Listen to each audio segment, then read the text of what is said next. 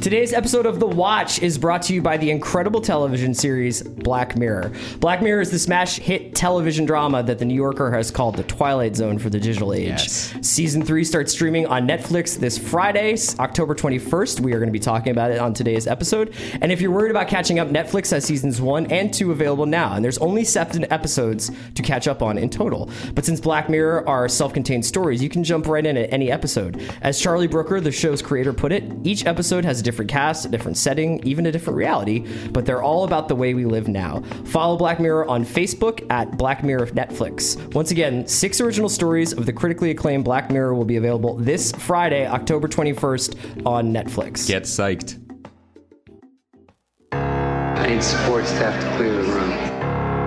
Stand up and walk now. Hello and welcome to The Watch. My name is Chris Ryan. I'm an editor at TheRinger.com, and joining me in the studio, he just drove in in an invisible car. It's Andy Greenwald. That was my favorite part of the episode. That was a good episode. We're talking about Atlanta today. We're talking about Black Mirror, which comes back. Black Mirror, full disclosure, is sponsoring our podcast today. Which is terrific because Black Mirror is great. Yeah, well, I mean, I would have said that anyway. I was prepared to say that, but now I'm like, it's super great. uh, and we will also be talking about the latest Jimmy Eat World Record, Integrity Blues, which comes out Friday. Also, very on brand for Black Mirror to be secretly disrupting our podcast by giving us money. It's not just, it's not disrupting if it's just sponsorship, right? It's not? I don't think so. I'm pretty into things that are disruptors. Are you? What are you trying to disrupt? I'm trying to, I'm trying to disrupt your day right now. First, we're going to talk though about uh, the disruption of the superhero film. Oh, Damn, Chris. you're good at this. Uh, it is. We're talking about Logan, which is the, all, by all accounts, final Sure. Uh-huh. Wolverine movie starring Hugh Jackman. Definitely. Uh, directed by James Mangold. It is coming out next year. Trailer dropped today. Mm-hmm. They they broke out the Johnny Johnny Cash hurt, so you know that shit is good. If you put hurt in your trailer, Mm-hmm. you can't be lower than a six out of ten. Did you see the supercut of the? You could literally have Paul Giamatti filing his nails, and if you have Hurt playing, I'm gonna probably be like, yeah, I'll go see that. But this looks great. Do you remember the trailer for the Ashton Kutcher Katie Heigl movie where they played like assassins? And the trailer oh, had Oh, yeah. Johnny Cash's hurt in it. yeah, did they? Wait, But someone could someone one of I our remember that movie, but did they? Would you make a supercut? supercut of that and see if it Uh, works? I would have seen that movie. I like both Kutch and Katie. Um, anyway, let's get to this Logan trailer. Uh, they talked Jim Mang- James Jim Mangold. I went there. To be clear, he does seem to be go by Jim. Okay, We- we- James Mangold. I guess I just like read read too many blogs where I'm like Jim, old Jim Mangold's behind the camera again. Uh, James Mangold really wanted to make his version of a Wolverine movie. I think that they were kind of like we have accrued all this goodwill because he made the last one too. He made yeah, and that was like a. I think that they, that was the the world of what one set in Japan. Yeah. um, and I think that they had wanted that to be even edgier than maybe it was, and I think that they really pushed this. I'm not sure if it's R, but I think they. I'm pretty sure it is. yeah, and I think also. It was basically like Hugh Jackman was like, "I want out," and they were like, "We want you in. Yeah. we want you to make one more and maybe show up in a couple more of these group films." And so the trade-off was they would give him a little more leash. Yeah. Um, You know, it's and here's the thing: a lot of these movies, you know, we, in a lot of ways, we know what we're getting when we get a Hugh Jackman Wolverine movie, and generally, um, we're getting a not very good film. yeah. The, the first one is awful. Yes. The second one is fine. Is the first one with Liev Schreiber? Yeah. Where they like fight in like nine wars? I, I just remember when I, I went on set of Ray Donovan a couple years ago, right before the show premiered, and I interviewed my man Liev. Big hands, by the way, very like it's like shaking hands with like Johnny Bench's mitt. Big guy. Uh, do you think Johnny Bench shook hands wearing his catcher's mitt? That would be a weird so. affectation. Anyway, his silence spoke volumes. Like basically. He gave me the Ray Donovan, I'm going to fix your family and fix your face look when I asked about his experience on the set. Like, was it out Wolverine. yet? Was it already out? Oh, it had been out. It was already a, a disaster. Yeah. Like, but yeah, go on. So, I mean, just any any one of these movies, whether it's a Batman movie or Superman movie, Wolverine movie, it's not necessarily the core property that matters. It's what you put around it. Sure. And you know, kind of, yeah, what kind of movie you want to make? I know what it's like out on Wall Street. I know Yeah. there's bull markets and bear markets, uh-huh. but Wall Street respects bravery, and so does Hollywood. Fortune favors the bold. And I've been alone, and sometimes I've had friends, but most of the time I've been alone. But I still hold my Boyd Holbrook stock. Wow. and my boy Boyd Holbrook stock is coming in. Yeah. This dude is playing the villain. My boy from Narcos is playing the villain in Logan, and he's looking diesel. He's looking smirky, just like his boy, the guy who plays in Narcos. He looks good. He looks like he's kicking some ass. I love it. Can you imagine if the secret reveal of Logan wasn't that it's kind of like an alternate universe dystopian like old man film, but it was actually Season three of Narcos. But it was voiceover like Narcos, and he's like, some might say mutants ruled the earth. I'd this like guy might different." have something of a sharp handshake. That's yeah, good. yeah. that was extremely Boyd Holbrook voice. I was impressed. Um, it's a good trailer. It's a promising start for the movie, and and you know I think that in general, it's interesting the the thinking behind Fox's management of the X Men property. This is this is the time when we put on like the Hollywood Yeah. business hat, It's also it's very Toonces the driving cat. but it's very wait what I am. No, Fox's handling of X Men is much like Toonces in a station wagon. I love. First of all, I love the reference. Don't change a thing. Second, I got it. I got it now. I almost let that one go, but I was like, no, I need to be not just your co-host, but the voice of the listener, the voice of the fan. Toonces is the driving cat. I, that's our generation's touchstone. Oh man, we our, our listenership is skews across demographics. I do it for the children. I do it for the kids. millennials. Um, what I want to say was, from a business perspective, it's actually kind of smart and creative because if you look at what you have, which is X Men, this X Men franchise, it is enormous. It is unwieldy. It essentially makes no sense. X Men as a franchise was incredibly popular on the strength of two things. One, its core idea. They are quote unquote heroes with abilities, but they're hated and feared. That is a great, great concept and has lasted, you know, half a century. Two, there have been moments in the history of X Men where that those characters in that world have been used to great, great storytelling ends, like Chris Claremont's run in the '70s or Grant Morrison's run in the 2000s. But if you really drill down, it's kind of nonsense. Like there are a lot of blue people. There's a lot of adventures in space for no reason for Yeah. a franchise that should be Earthbound, and there are a lot of different eras. And the one thing that I think has been really smart about the last few runs of the Bryan You, Singer you're talking about the X Men saga comic books Yeah, and how yeah. And, a, and and basically as an unwieldy piece of IP. The thing that the Bryan Singer movies have done, and I think the first two are really good. X Men Two might still be one of the might be the best superhero movie ever made. It's really good. Everything since then, I think, has been pretty poor. But the thinking was pretty good because this idea was after First Class was pretty good too. Yeah. But the idea when Singer came back was like, let's steer into this mess that we've somehow repeated in the in the movies that exist in the comic books, which is what is this continuity anyway? So they've made this idea instead where they make we'll make a '70s X Men story, an '80s X Men story. they switch the timeline. Yeah. and they they're like, we'll tell this version of an X Men story, right. and all of that is is a way of saying I like this as a way to make superhero movies because the uh, you know the the Marvel movies are essentially all the same movie and they're very enjoyable and there's shades of gray where a Thor movie isn't exactly Captain America movie but there's still quirks the same level of almost violence or whatever. In the best case scenario, I like the idea that that that Fox is like we're going to tell a you know an out there time travel story and then with this property with with the Wolverine property, we're going to adapt this Mark Millar story, Old Man Logan, which is from uh, 2008, which is basically imagines a dystopian future where Wolver- we won't spoil anything if they're doing it in the movie, but at some point in the past, Wolverine did something truly horrific and walked away from being Wolverine, Right. And is sort of drawn back in. Okay. Um, I mean, I think it's, it's a cool idea. It's like a, it's it's like a, it's kind of more Kurosawa-ish, and I'm sure that's what Mangold wanted to do, like the last Ronin, the last samurai kind of thing. Um, getting Patrick Stewart back of the car. Yeah, and you know it. what? I think that this is also outside of the comic books. I mean, outside of like what you're talking about within the narrative of the X Men that stretches out across decades. Is this is shit Deadpool taught us? They found out. See, comic book movies now have been around for long enough that you actually have a large enough audience of people who actually like the characters and their roots in their comic book stories and the attributes that those characters have and maybe even some of the edgy behavior that happens in mm-hmm. there that you don't have to soften the blow to get a mass audience. Mm-hmm. Like comic book culture is mainstream culture.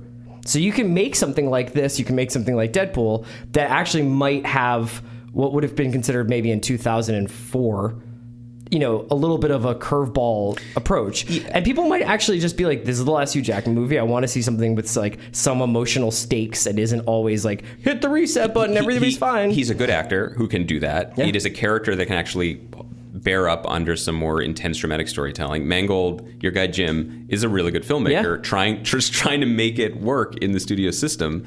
Um, but I also, before we move on, I, I want to hit that point, which I think was a really smart one, which is if you think about the first 10 years of the superhero movie moment so Yes. beginning with beginning with x-men in 2000 and spider-man um, and then into the the nolan batman movies and all the Marvel stuff. Yeah.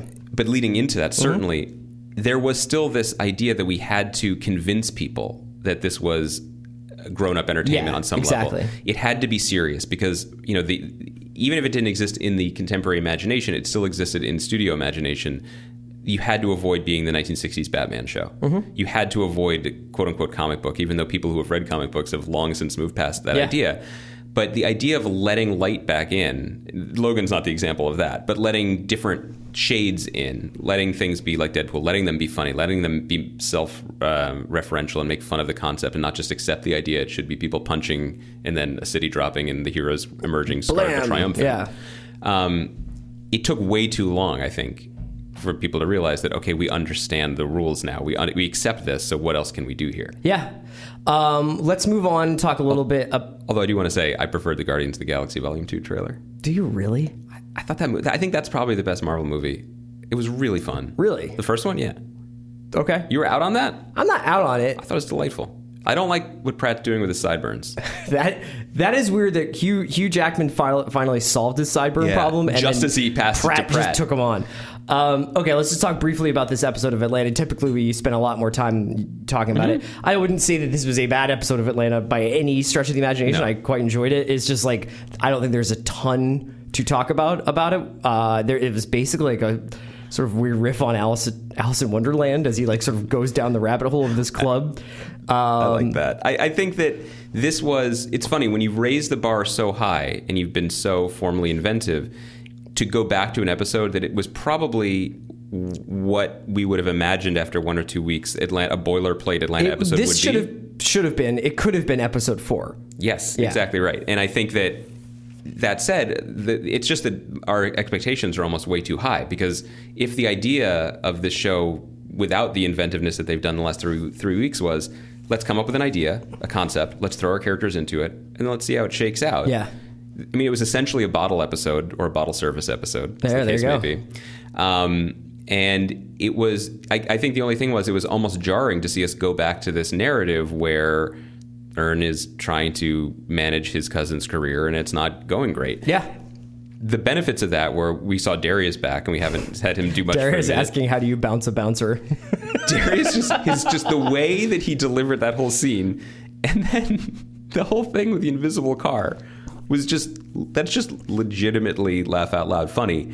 The whole thing with uh, yeah tracking the club manager and the spinning of the door, the wall, the sort of shock of violence that happens times two in the episode. When Paper Boi is just like, when Earn's like, I'm not like you, and he's like, okay, I will be like me. Yeah. I have so much about the Paper Boi journey, if you're if you're going to allow me to do that, maybe you shouldn't, has been about him being like, wait, what am I really? Like, what can I be? What should I be? And then finally, he's like, okay, I can do this. I really like that how every episode of Atlanta feels like a story someone's telling you. Not like a stories, but like literally, you're at a bar with a really good friend, and they're like, "I have to tell you about this night I just had." Yeah. and it it just really felt like Earn telling somebody the story of his night following this club man, and it, and even the framing device that they use at the end with with them at Waffle House or whatever, like that seems like they're telling each other the stories of their night Yeah. at the, and that's how the internal logic of the episode feels. And so I just really enjoyed that, and the invisible car is hilarious. I just, uh, you know, Two other notes. Yeah. I really liked the the woman the Paper Boi's flirting with, and she's like, "What are you talking about? You came here to talk to like hot women and have a good time, and you did." I just I really like that line. Yeah. I feel like that was sort of a platonic ideal of what a night out could be. Like if if you don't want to be a lunatic person, but he wanted to be a little bit more of a lunatic person. Two, um, you know what I don't like? You know what I'm just out on? what? You don't need to vomit on television. Oh, I guess so. But I, I, I, under, I feel like it was good that like he was like, I hate shots. I mean, that was know, it was funny that that in the happens. moment. You know, as someone who still has a problem with shots, after my 20 what, would, what Do, birthday was do that? you want to talk about that party? I have no problem talking about it. It was really. this is a thing. If anybody is younger listening to our podcast, and, because and listening to it for words of wisdom. not that you would, you shouldn't come to me for advice. But if you, if I could give you any, um, This is a mentor-mentee relationship here. yeah, it's just that if you have a birthday party, invite different like friend groups to it. Have someone who's kind of the shot sheriff. You know what I mean? Have someone who's Yeah. de- not designated driver. They can have a good time too within reason because they're going to need to pay attention to you. Yeah. But you know, when you hit that 23, 24, like we're all used to being in bars legally area, Were you, were you 24, 25 at this party? I thought I was 20. I, I don't think I was 22. No, it was older than that. I, and I, I basically what happened was I was working at a record store, but I also had like other friend groups and, and I had friends who I was like living with in Brooklyn, and then I had like you and, and some other friends. Right? You had me, man. And- although, although I, I did not. Everybody showed up in a, like a staggered fashion, This as is- you're wont to do in New York right? City. Yeah, because nobody comes on time. And then, like for some reason, the like primary like affection delivery system back then was to buy shots. Let me tell you, that's changed. I feel like this generation, no one does shots. So I still can't smell Jägermeister without having a little bit of a gag reflex triggered. And I just distinctly remember, among other things, lying down on the floor of Hi-Fi Yeah. and saying like, "This feels great." And just taking my clothes off. I didn't know you were gonna talk in about the this. bathroom. In Yeah. the bathroom, and I think a lot of people do do that. Like when they get they get a little drunk.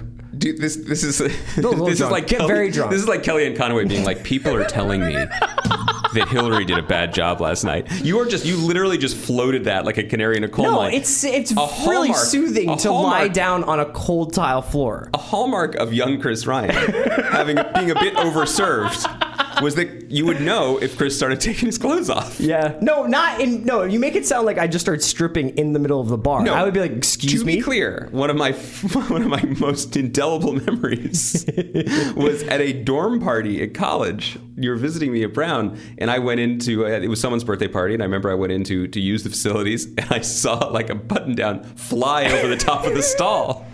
It gets hot. Like, it gets hot when you get drunk. What do you want me to say? I was like, Chris is Chris is feeling no pain. I also remember That's not true. That when you, I, I saw you your birthday, and I saw you were being very festive at the bar, and then I also remember turning seeing you again, and realizing it was the first time in my life I had seen the exact shade of pure ivory white that poachers in Africa prize in, in elephant tusks, because you did not look the color of a No, normal Caucasian I did man. not. I looked like Caliban from X Men. nice way to bring it back. Yeah. Um. Anyway. I just- How do we get on this? So yeah, I, I just- respect throwing up.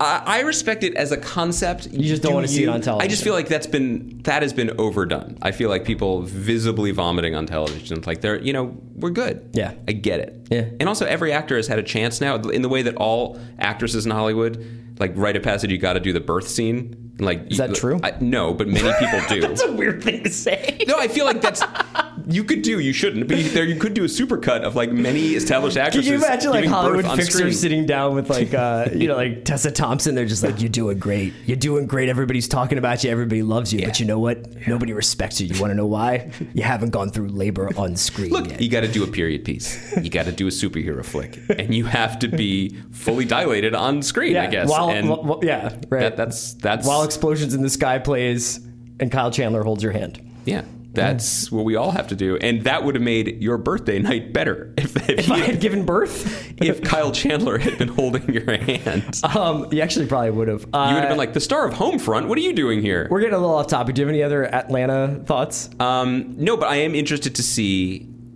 the, how the rest of the season goes. yeah, what's Atlanta's version of like quote unquote stakes towards the end of it? because there are only I think two episodes left, and it was very interesting to see the dizzying heights that the show reached. And you know they were figuring this out as they went, and so when they were writing the season, they couldn't know that these big swings were going to work. So having a more conventional episode slot in last night made a lot of sense. But I wonder if it's affected the way people will watch the show going forward. Yeah. Okay. Uh, Andy and I are going to take a quick break, and then we will be back to talk about Black Mirror. Today's episode of The Watch is brought to you by Uniqlo. Uniqlo offers the latest women's, men's, and kids' clothing and accessories. This winter, we want you to stay warm with their line of Heat Tech clothing. Choose Heat Tech for regular winter wear, and if you're really cold, you can get that Heat Tech extra warm for those frigid days. Undershirts, you got the tights, you got socks, scarves, hats, fleeces, and even the pants that fit seamlessly into your everyday life. Products fit slim and not bulky. The moisture wicking fabric retains heat and also features anti odor properties to keep you feeling fresh even when you sweat. There's nothing worse than when you're out and you're cold, but you're also sweating. That sucks. The clothes have camellia oil moisturizer, which adds comfort for your dry skin. You can check all this out now. Go to uniqlo.com or find a Uniqlo store near you. That's U N I Q L O.com. Uniqlo, lifewear, simple made better. Today's episode of The Watch is also brought to you by Blurb. Maybe you have friends or family that deserve a thoughtful present this holiday season. I know I do, and Blurb knows that you do too. Blurb is a digital bookmaking platform that allows you to create, publish, share, and sell your own professional quality books from your computer, tablet, or phone. Blurb has a variety of easy to use formats like photo books, trade books, magazines, and ebooks. And with free built in layouts and templates, it's never been easier to design family books, travel books, food books, and more. And if you're having an issue, Blurb has experts available to assist you every step of the way. Print one copy or many, and you can even sell your books on Amazon or the Apple iBook store. Visit blurb.com slash watch and enter code WATCH for 25% off your very own Blurb photo book. That's blurb.com slash watch and code WATCH at checkout for 25% off. Blurb, make a book, leave your mark. All right, Andy, welcome back. Uh, welcome back. We are here Thanks, to talk man. a little bit about Black Mirror. That's the new Netflix show. Now, it's not a new show. It's No. been on. It was. It's a. It's a British show. It was imported by I think like Audience Network or DirecTV a Yeah. couple years ago. But this is sort of. Um, one of the big sensation, original sensations of the transatlantic television exchange. Uh, This was about four years ago. Mm-hmm. I think the first episodes were ago? 2011. Yeah, so- it- it's five years since these the show premiered. I found out about this show through soccer Twitter. Um, British Wow. guys would be like, who I follow on Twitter, who write or you know, have podcasts about soccer, would be like, about you know, like now that match of the day is over, about to tuck into the latest Black Mirror at Charlie Brooker. I'm really disappointed that you did not do that in full Brummy accent. You know what? So uh, there's a reason for that. I do feel like I've been getting a little like I'm just not cavalier. specific with my accent work as much. Anyway, point being is that this was a thing to you know around 2011 or what like what you're saying, uh, and I, I started watching them quasi legally, Mm. um, and I was blown away. They start to make them their way over here. Like people are watching streams of it, and then uh, Directv gets them, and then I believe Netflix got them. So they've sort of established themselves. It was initially like very much a cult show. You know, it was like you. It was like almost like a weird word of mouth thing, despite the fact that Twitter makes word of mouth sort of impossible. It's like It- particularly this is the the cult surrounding the show and we should be clear it was a very specific thing because there were three episodes. It is a it is an anthology show that sort of interrogates in disturbing twilight zoney ways our relationship with technology. And there was one season of three episodes and there was a second season of three episodes. And then last year there was a christmas special. Yeah. and that's it And if you don't know anything about it, it's an anthology series. There's usually in the past there were three episodes per series, is what they call them in England. They were mostly written. It was created by Charlie Brooker, who's a really interesting guy. We're both fascinated by him. He's, He's- done he's almost a anything you could do in like media. Yeah. professional satirist which is not really a job that exists in america but Right. i'm glad it does So he has a show that is, I guess you could, I would call it a much more like acidically satirical version of something like John Oliver, where uh, it's called the Weekly Wipe, or they, they sometimes they do an annual one. I think it's called Yearly Wipe, but you can see them on YouTube. And He also wrote some very savage uh, video game reviews. yeah, he used and he career. wrote, wrote for the Guardian. He wrote like a sort of a satirical column for the Guardian. But uh, you know, he does. He, he's done. He also did a couple of other TV shows. He did. What was the one about the one? Um, Dead Set, which was a reality show that has a zombie invasion. It's like a Big Brother style thing. And now he's got Black Mirror, and obviously Black Mirror has sort of started to grow and grow. Part of the thing that was cool about Black Mirror in the beginning is since so much of it is about experiencing it like you can't really talk about it's like fight club you can't talk about black mirror without Yes. giving a lot of it away so people would just be like you gotta watch this Yeah, you have to watch this i can't so it was a, a different kind of way of talking about a show because it would be really it would suck if i was like you gotta go watch this one because this is what happens you never want to know what happens. You would tell people to watch it, and they'd say, "Well, which one do I start with?" Since they're not connected, and you, I always would say start with the first one, the national anthem, because the way that builds and the way your experience watching it changes Yes. as as you're watching it is very ref- it's instructive about what the show is going to do to you. I would also say that the experience of discovering this series before it was easily available was, I think, in a way pleasurable to us, like a throwback. In the same way we used to want to get import CD singles. Sure. we would read about it in the British press and then like seek it out, and it felt very secretive and exciting in a way that uh, media used to and TV hasn't. So Alison Herman wrote a really good piece on the Ringer about the new season, where she kind of wrestles with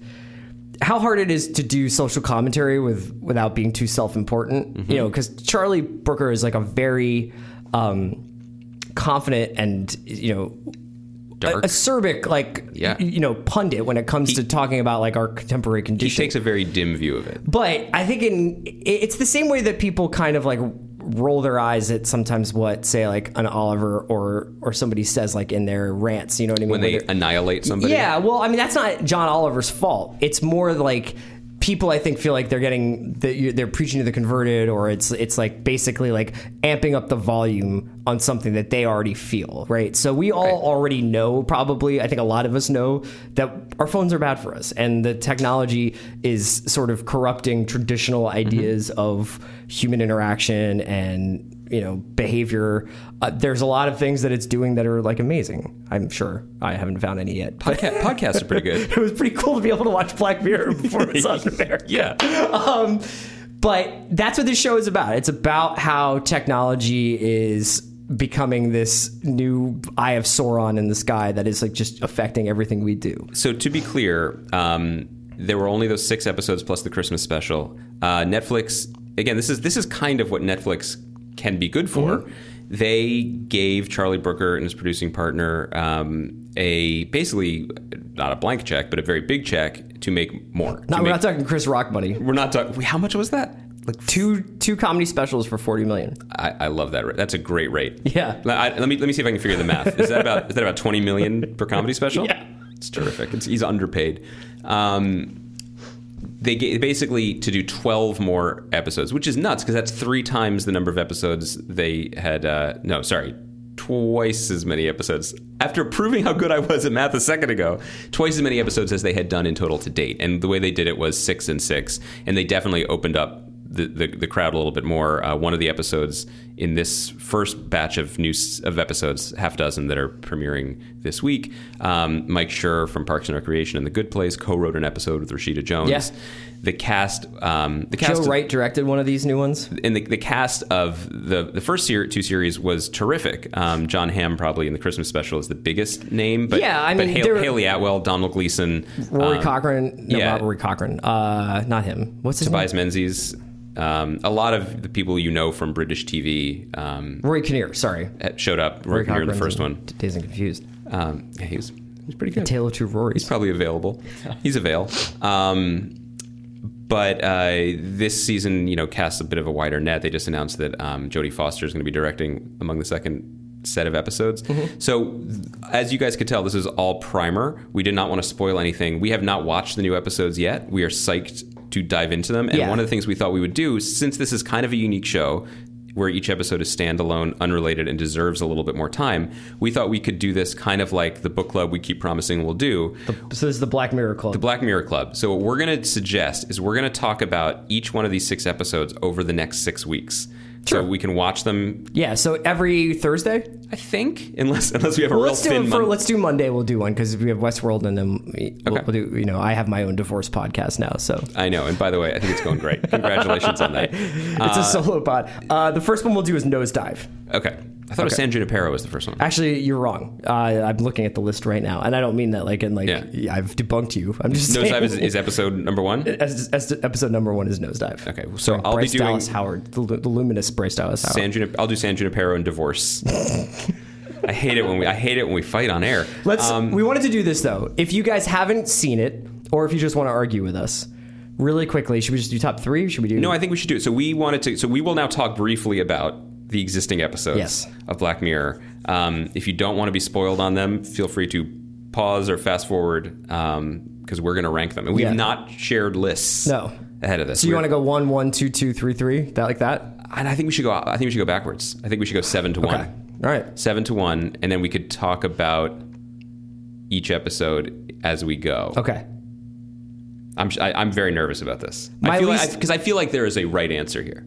Okay, this is interesting. My least favorite one is the Waldo moment. That's my least favorite one too. Great. It's just it- it's just not my vibe. So I, I don't really have a ton to say about it. It's it's about uh, an animated character becoming a, a candidate for prime minister, right? Well, for coming uh, to be an MP, Right. the idea being that his future is limitless. It's a, it's a crude cartoon bear who basically raises both animated fingers to social and political propriety. Yeah. it is very relevant uh, this year in Yeah. America. It is well crafted, but interestingly enough, it's one of those things I think that the vibe I think you're right. I didn't like it that much when I watched it. I didn't like it as much because of it just wasn't the vibe wasn't quite right. But it's one of those pieces of art that has been made almost redundant by 2016. Yeah. Something that we're hearing. Did you see that David Mandel, the showrunner of Veep, has been like we've had to start cutting jokes from the upcoming season because they've actually happened in reality now. That's really funny. Um, it, it, I think Waldo Moment is a sign. I think it's a great example of why Charlie Brooker is kind of a dark genius, but it's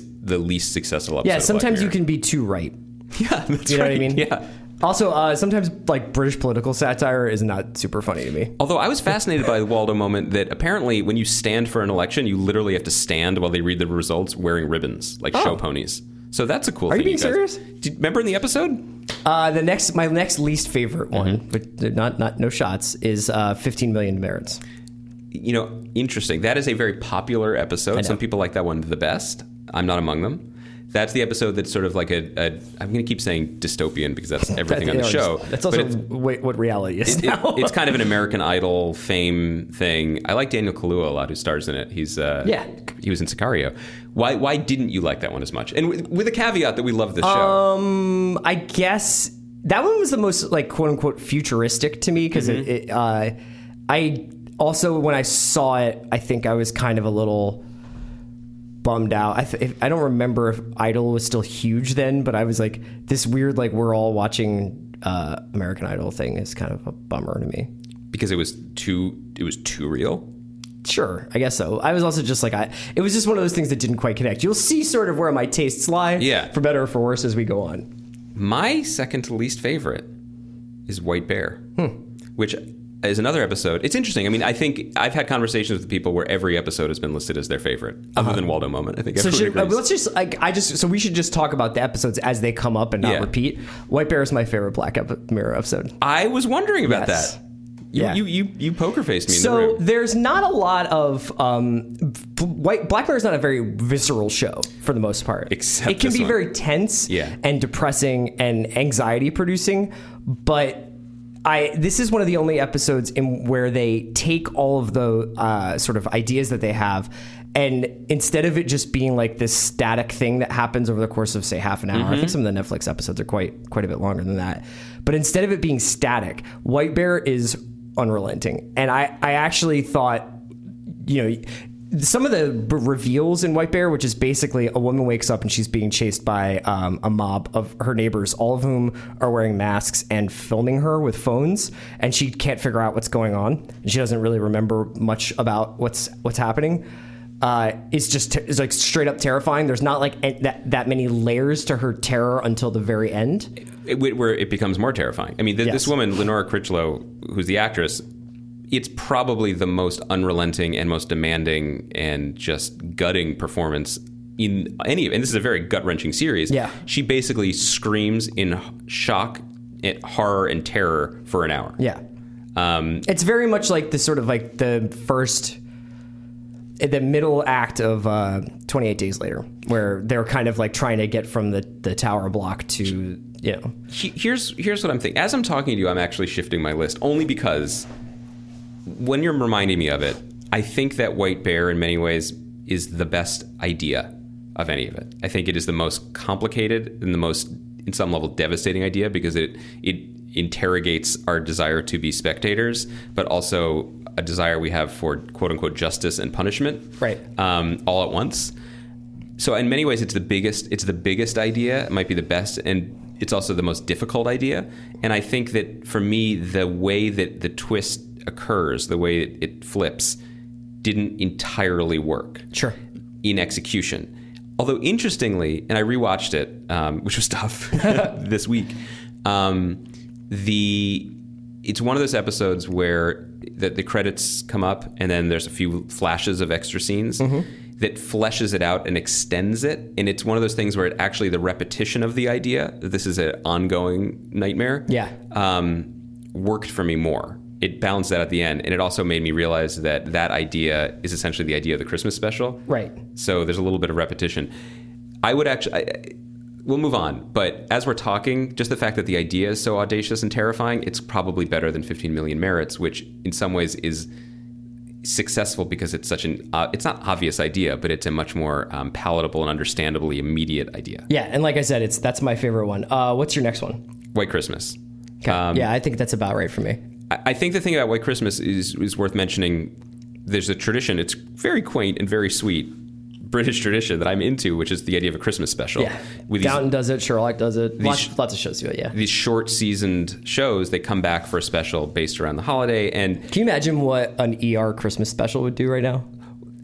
it's a great point. If instead of just resurrecting things for Yeah. unnecessary 12, A Cheers Christmas episodes, special would be like just come do on. it. I mean, if the contracts were easier to do, um, Well, they, I mean, like if you can sign anybody, I mean, Ted Danson is available, right? Ted Danson was at the debate last night. Did Yeah, you see that? I did. He ran. I was like, God, was wow. Vince Neil at the debate debate last night? I didn't know if that. My assumption, because of the, the, the literal flaming clown car that was around that side of the, the, the room, I assumed it was a Vince Neil impersonator because I couldn't get the real one, but they probably could get the real one. Wow. It certainly looked like him. I thought it was Kato Kaelin for a minute. Anyway, the thing, the, the degree of difficulty for the White Christmas episode was high because they had to essentially make a Christmas episode and then also make a Black Mirror episode. It's incredibly clever the way they did it. Um, I really liked the twists and reveals in that one. I liked the fundamental idea that we won't get too into, but it's an idea that was in also in the end of this video game that Jason Concepcion told me about. This idea that where you basically have to reboot yourself, but if you do, a copy of you will exist trapped in the bad place. Right. Um, Jon Hamm is terrific in it because I think they wrote it for him. It it's a Christmas special, and it spends as much time on horrific future visions as it does roasting I'll be really interested to watch the So- next few episodes because I know that there are some bigger names. There is Bryce Dallas Howard, Mackenzie Davis is in one of these episodes. There are some bigger names in these. Mm-hmm. Typically, what happened with Black Mirror when you were watching it, for a lot of the people in it, I had never seen Hayley Atwell really before. I had never seen uh, Toby Kebbell like that before. Like, in, he's in an episode we'll talk about Yeah. soon. Um, Jessica Findlay, Jessica Oh, Brown yeah. Findlay was in you know 15 million, million merits. Um, so it was almost a little bit jarring to have a to like adjust to Jon Hamm being in this world. Yeah, not right? just not just a star, but an American star. Yeah, exactly. Um, they wrote it to him. I mean, he was doing um, Draperish things, and that was sort of in a Black Mirror meta way. But Yeah. but I agree with you. It'll be interesting. It, it'll be interesting to s- take it outside of the British repertory company that is British television, where these incredible, gifted theater actors will take the fifth lead in an hour-long anthology series. Yes. Um, and, and be very unshowy about Rafe Spall's also my dude. Love that guy. Rafe Spall's great. Uh, the next one I had was This is number four. Yeah, I'm gonna say uh, the entire history of you, which I know is a crowd favorite. But in the same way that you found White Bear difficult to watch, I think I find Entire History of You difficult to watch. I find it hard to watch. This is Toby Kebbell. It's basically about a guy who we wind up getting devices or apps in our eyes that record everything that we experience. And you can, this guy uses it to l- repeat and reinter- relitigate arguments with his girlfriend uh, over and over and over again. And it's basically like if you ever find yourself being crippled with the way some technologies bring out the very worst parts of you, this is the logical extension of that. Uh, it didn't. I, I, I respect the shit out of it. Don't ever want to watch it again. I would struggle with watching it again too. I think that for me, it's that's my number two episode, um, and I think that it, along with the one that's my number one, are the best arguments for this series because they are brilliant extrapolations of who we are now.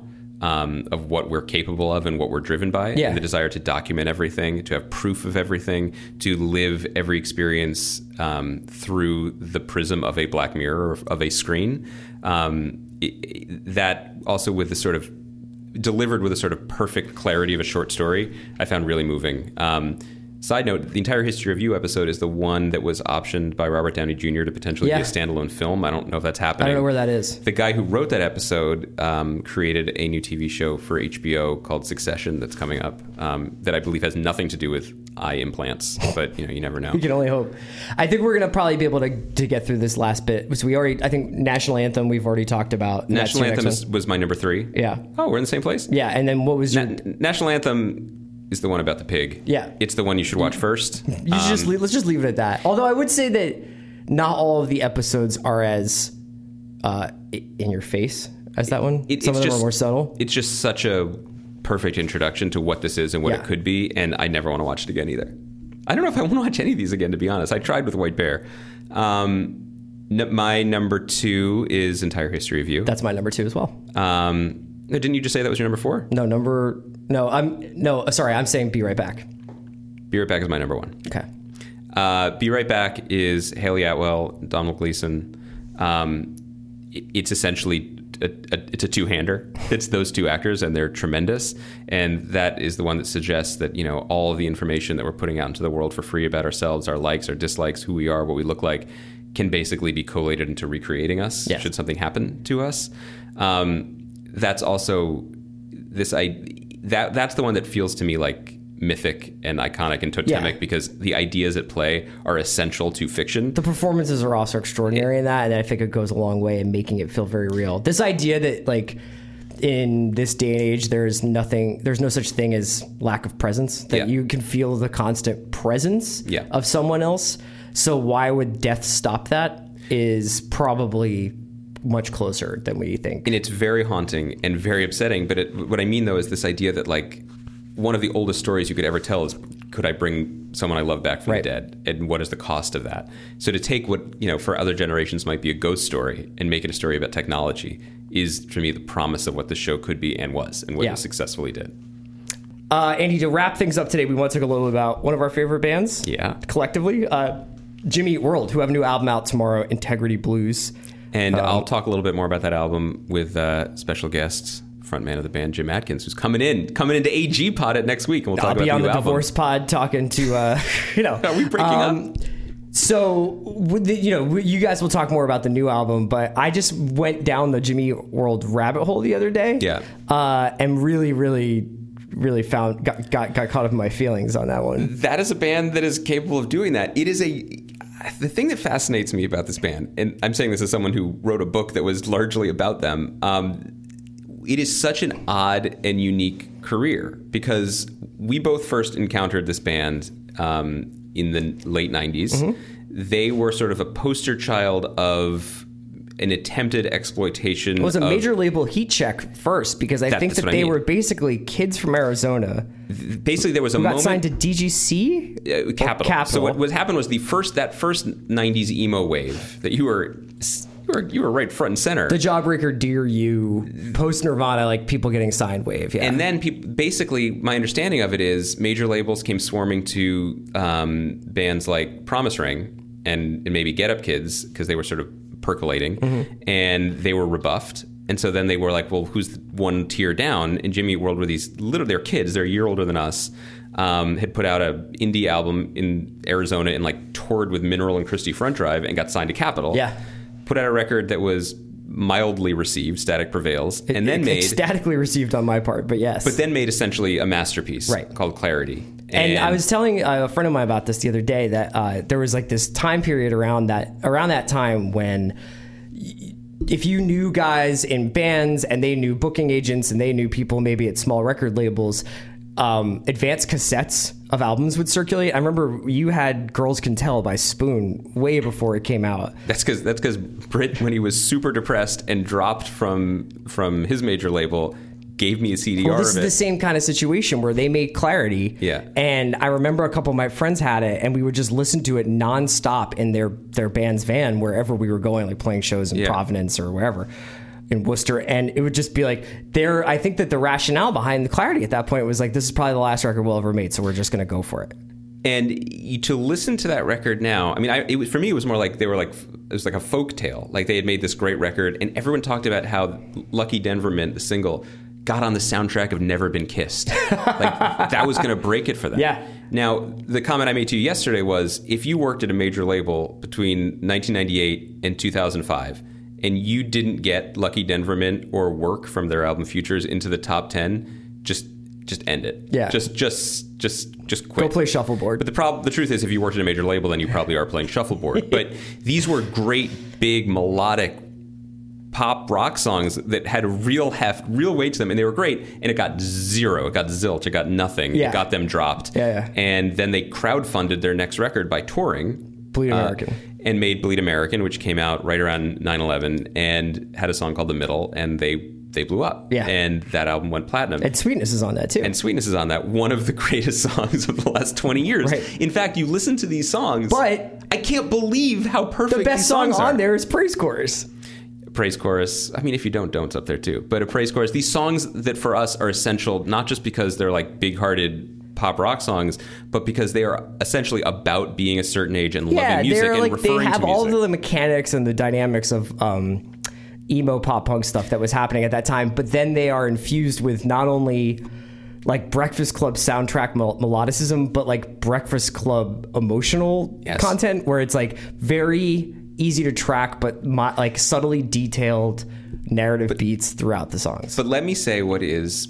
We're gonna. go- We're, I want to come back and just give you the floor to do your argument for why Futures is, and it's a correct argument, is just a lost masterpiece. The post-hit album, post the middle, but I think that Jimmy World is fascinating precisely because of the fact that they are not interesting. Other than their music, their music is there's a ton to unpack there, and it's a joy to listen to. But they are caught in that that middle ground place that some other bands we could think of have fallen into, where there is no story to write or tell about it other than boy, that's a good song. It's the same four guys. Jim Adkins has been married to his wife for a number of years, by all accounts, happily. They have three sons. They live in a mid century modern home that was beautifully profiled in Phoenix New Times a few years ago. This is not the stuff of rock and roll legend or whatever. Yeah. And they're consistent. They Yeah. keep making great records. He keeps writing good songs. Um, you know, I, I think parts of Chase This Light from t- 2008, um, Invented from 2010, right up there with all the best songs they've ever done. But what is the story to tell? And because of that, they just keep going. Now, I'm sure they're happy with that. When I interviewed them for my emo book, I remember talking to Jim Adkins like he was some elder sage. yeah, He was 26. Like it was Van Morrison or something. But he was 26 year old, and he was basically like, I don't know, man. I just like writing songs. And I was like, give me a, give me a scrap here. just tell me one time you had too Yeah. many Rolling Rocks or Yeah. something. He he. I mean, I think he. Uh, so the thing that's interesting about Futures, which. So Clarity, Is, is it the most passionate album ever written about John Kerry? That's the thing. Clarity, Bleed American, Futures is just a, an incredible run, a great run, and Futures is like. It's really, really weird to listen to the title song of Futures because it's really fired up about John Kerry. Yeah, I think I think he wrote it in 2003 when it's just like, man, the dream team, Howard Dean, we got we got Senator John Edwards, we're gonna take down George Bush. Um but there's a lot of really great songs on Futures, which is a sort of dark, a sort of dark record. It's also great because a lot of these bands, when they after they made like whatever their mile breakthrough was, you know, with Bleed American, um, a lot of these bands were like. You know, their label was like, anything you want, kid. Yeah. What, what can I get you? And they're like, we want the guy who engineered Doolittle to do our record. So it was like all these Gil Norton and Glyn Johns productions and Yeah. these smaller bands. Um, Future sounds incredible, and it has probably one of the top five pop rock songs. There's like a degree of entitlement that comes along with power pop, where everybody's just like, if it was a more just world, Tommy Keene would have had a hundred number one hits, and it's like, but he didn't. You know what I mean? And it's like you would have invented Facebook if you were going to invent Facebook, but. There is a world in which "Work" by Yeah. Jimmy Eat World Yes. should be one of the classic pop rock it songs should be of the last national anthem of the 15 United years. States It of is America. so good, despite God bless her, and I love her. These really weird Liz Phair backing vocals on It's that so song. weird. It's really weird, right? But that was also like, let's get that's that's a, that's just reflective of who these guys were. They're like, we just went Do you platinum. think Liz Phair heard that song Get before she sang Fair. on it? I don't think she knows she sang on it. Yeah. I don't think she ever met those guys, but she definitely is on that song. That That's album, so awesome that Liz Phair sings BVs on that. song. Futures is a very that's a good album for me. That was I mean when you, I think when people are 27, 27 is generally a transitional year. Sure. That's when that Return to came out for Saturn. me. Saturn's Return. That's when it Yeah. that's when it starts, pops off, you know. Yeah. It is a incredibly dark and beautiful album for a bunch made by a bunch of guys who are relatively uncomplicated. Um, we should definitely throw together a playlist. We'll share on Twitter, put on Spotify of our favorite Jimmy World Sure. songs. But I, you know, it's it's funny to come up against the limits of music criticism and just basically, I mean, we're just being fans at this point. But the narrative doesn't work. But the body of work, Yeah. twenty years, Yeah. is pretty unimpeachable. They don't I'm have. sure they're happy. They're not big enough to need to have to do what like U2 does, which is like every five years be like, "We're back to save rock and roll, sir." Thank you for that. Excuse me, Mr. President, we're back to save rock and roll. just by the way, you just saved the podcast too right. in the in the eleventh hour. You can find me on a cold tile floor of a bathroom somewhere in Los Angeles Somewhere in this the weekend. I think we should tap out on this one. That's fine. Uh, watch Black Mirror. We'll be talking about Nosedive on Monday along with Westworld. I got mad Orion theories, my dude. Mad theories. I can't wait. Um, and I'll see you then. Good job, Redsky.